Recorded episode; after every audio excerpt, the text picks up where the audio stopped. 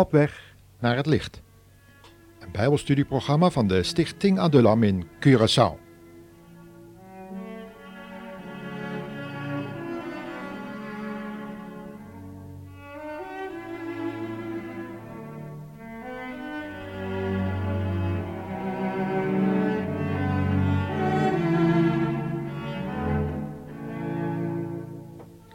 Ons thema voor vandaag is eenheid van geest.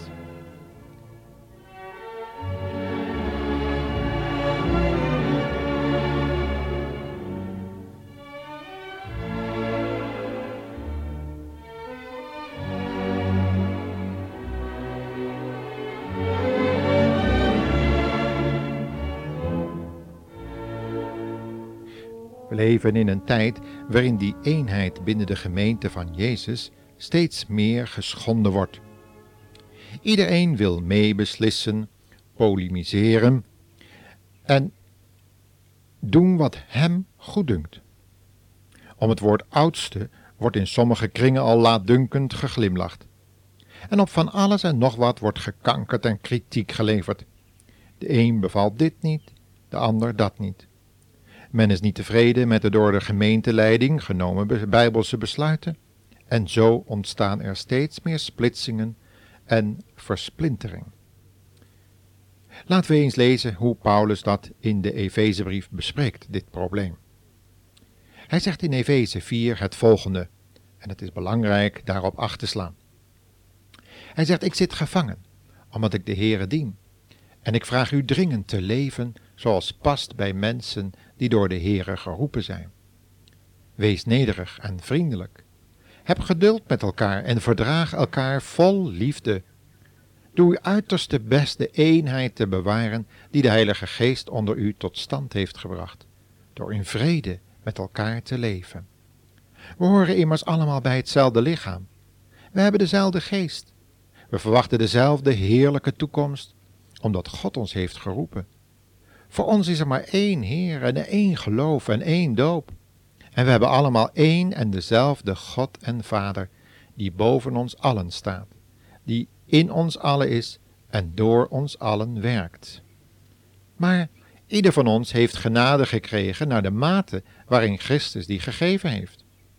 In de Psalmen staat immers dat Christus na zijn overwinning op Satan naar de hemel zou terugkeren en gaven aan de mensen zou geven. Er staat terugkeren, want daaruit blijkt dus dat hij eerst uit de hemel is neergedaald naar de aarde. Hij is naar de aarde afgedaald en toen weer naar de hemel opgestegen, om alles overal, van hoog tot laag, met zijn aanwezigheid te vullen. Christus heeft sommigen aan de gemeente gegeven die apostelen zijn, en die namens hem spreken.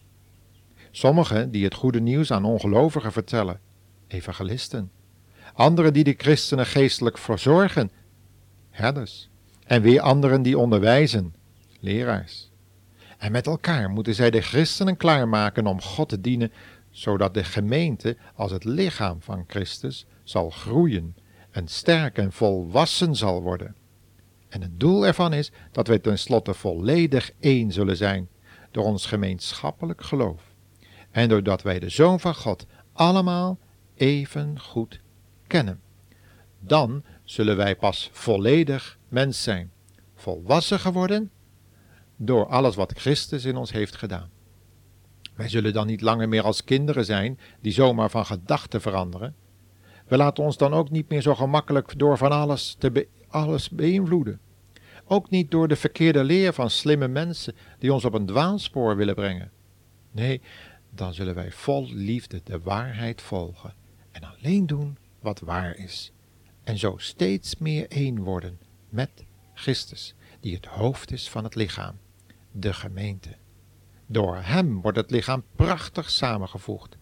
Elk deel helpt de andere delen naar vermogen, zodat het hele lichaam gezond groeit en vol liefde is.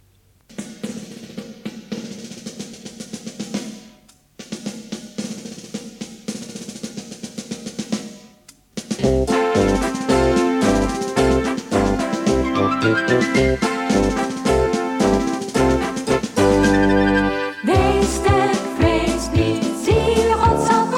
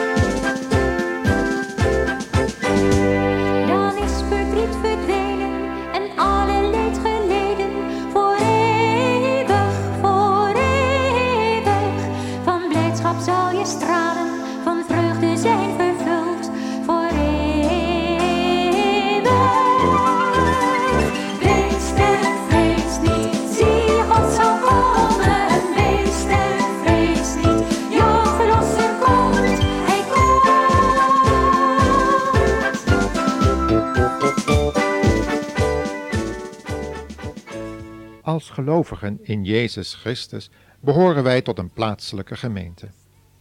In deze gemeente zijn oudsten aangesteld. En wij moeten ons loyaal opstellen tegenover deze gemeenteleiding en de gemeente, dat wil zeggen, we moeten ons daaraan onderwerpen, trouw zijn en meewerken tot bevordering en niet afbrekend voor de innerlijke en uiterlijke groei van de gemeente. Zo staat er op dit punt in Eerste Petrus vijf, vers vijf, evenzo jongeren, onderwerpt u aan de oudste, omgord u allen jegens elkaar met nederigheid, want God wederstaat de hoogmoedige, maar de nederige geeft hij genade.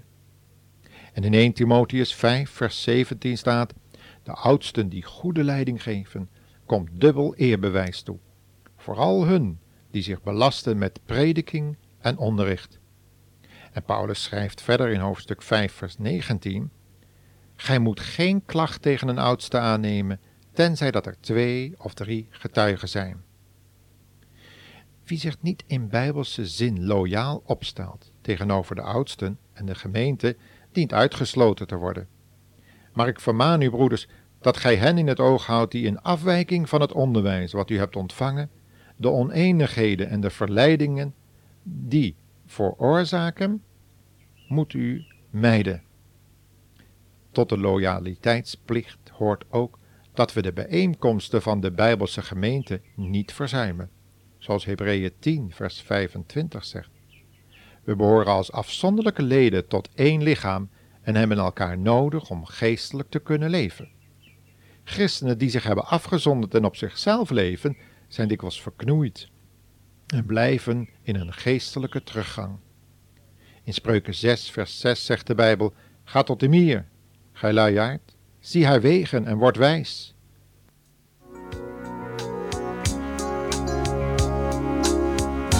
Tijd om een keus te maken, tijd om te ontwaken, tijd om nu te kiezen, wat heb je te verliezen?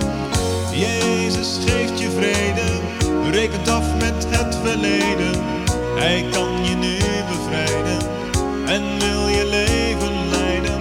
Van zijn juk is zacht en zijn last is licht, kom uit de donker, stap binnen in het licht, want het eeuwig leven, niemand kan het nemen, niemand die het rooft van een ieder die gelooft.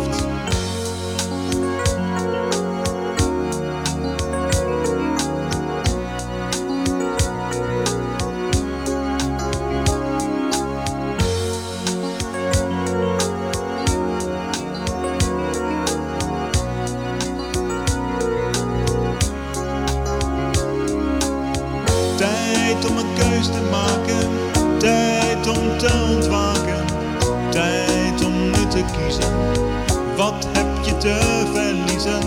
Jezus geeft je vrede, rekent af met het verleden, hij kan je nu bevrijden en wil je leven leiden, want zijn juk is zacht en zijn last is licht, kom uit de donker, stap binnen in het licht, want het eeuwig leven, niemand kan het nemen, niemand die het rooft van een ieder die gelooft. Dank de Heer der Heren, ik wil de Vader eren, Heer zij de redder, geprezen zij zijn naam. Dank de Heer der Heren, ik wil de Vader eren, Heer zij de redder, geprezen zij zijn naam, geprezen zij zijn naam. Dank de Heer der Heren, ik wil de Vader eren, Heer zij de redder, geprezen zij zijn naam. Als wij in onze bossen af en toe een grote stapel dennenappels aantreffen, dan weten we meteen dat die niet door mensen, maar door mieren bijeen is gebracht. Tijdens de zomermaanden heerst er in dit reusachtige rijk een onwaarschijnlijk grote bedrijvigheid. Er is er niet één die eens op zijn gemakje gaat wandelen, maar er wordt ook niet gejakkerd en rondgerend. Het is verbazingwekkend wat er allemaal rond wordt gesleept En daarbij schijnen die kleine dragers verschrikkelijk sterk te zijn. Je ziet zowaar mieren die helemaal alleen meer dan het tienvoudige van hun eigen gewicht vervoeren. Bij nadere beschouwing doet men echter een nog verbazingwekkender ontdekking. Namelijk dat dat hele verkeer ongewoon vreedzaam en gladjes verloopt. Nergens valt ook maar de geringste onvriendelijke handelwijze vast te stellen. Integendeel, men ziet steeds weer hoe de een de ander te hulp snelt, hem bijspringt als hij het op de een of andere manier niet redt. Deze en soortgelijke waarnemingen hebben de onderzoekers op het idee gebracht dat we bij het mierenvolk misschien met een biologische eenheid te maken hebben, net als bij de bijen. Met een organisme dat niet uit vast met elkaar verbonden onderdelen bestaat, maar uit vrij bewegelijke, slechts los bij elkaar horende celgroepen in de vorm van afzonderlijke diertjes. En dit losse totale verband wordt zowel bij elkaar gehouden als gestuurd door een gemeenschappelijk instinct dat boven het individu uitstaat.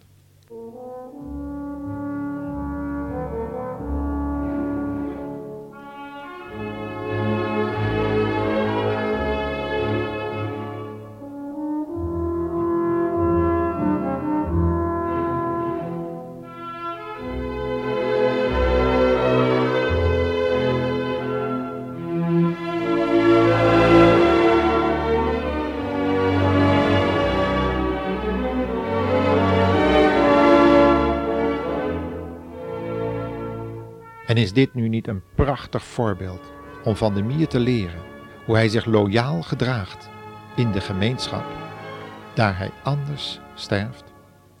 Zegt de Bijbel niet, doe niets uit zelfzucht en ijdelheid?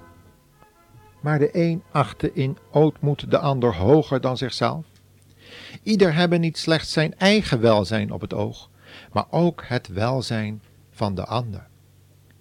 De Heilige Schrift leert ons dat we weliswaar afzonderlijke gelovigen zijn, maar tot het gehele lichaam van Christus behoren, waarvan Christus zelf het hoofd is. Hij is werkelijk Heer. En Hij zorgt voor, je zou bijna zeggen, deze biologische eenheid.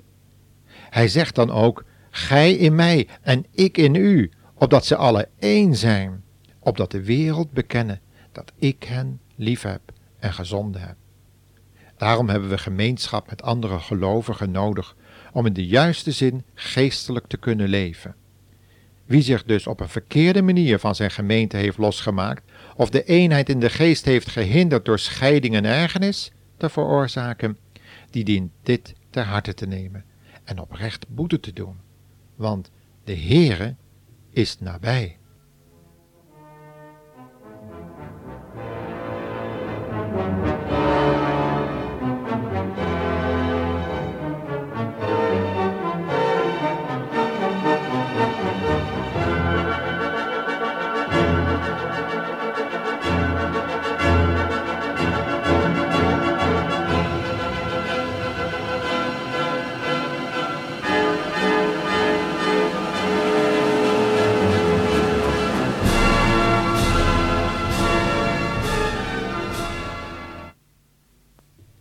In dit programma over eenheid kunnen we ons er niet zomaar van afmaken en door de jongeren en de gemeenteleden op te wijzen dat zij dus die eenheid moeten bevorderen, onder andere door de voorgangers te gehoorzamen.